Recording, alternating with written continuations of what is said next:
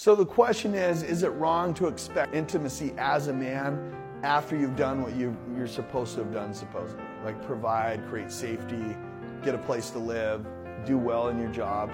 No. Where in life is it wrong where you, you conquer but you can't get the spoils? And for men, it's not like the women are just the spoils and they're an object. Of course not, right? But it's one of the spoils of victory is to be able to enjoy the victory.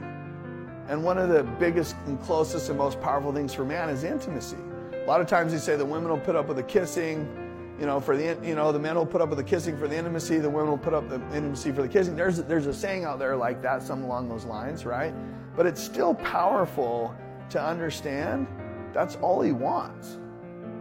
He just wants to share that closeness, that beautiful closeness. A woman who's open is everything to a man. And the more she's open, the more he wants her, and he wants to share anything and everything they have together. A woman who's closed is complete rejection for a man. He hates it. He doesn't want to be around it. There's nowhere else he'd rather be than away from someone who's closed.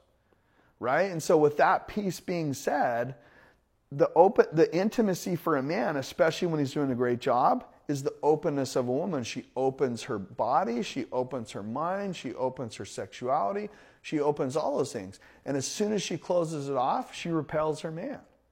So it's not spoils or victory, it's actually something greater, something we can't get on our own that you can't just take. Because taking is forceful and it's a totally different way. There's no openness in taking. It's something that she gives.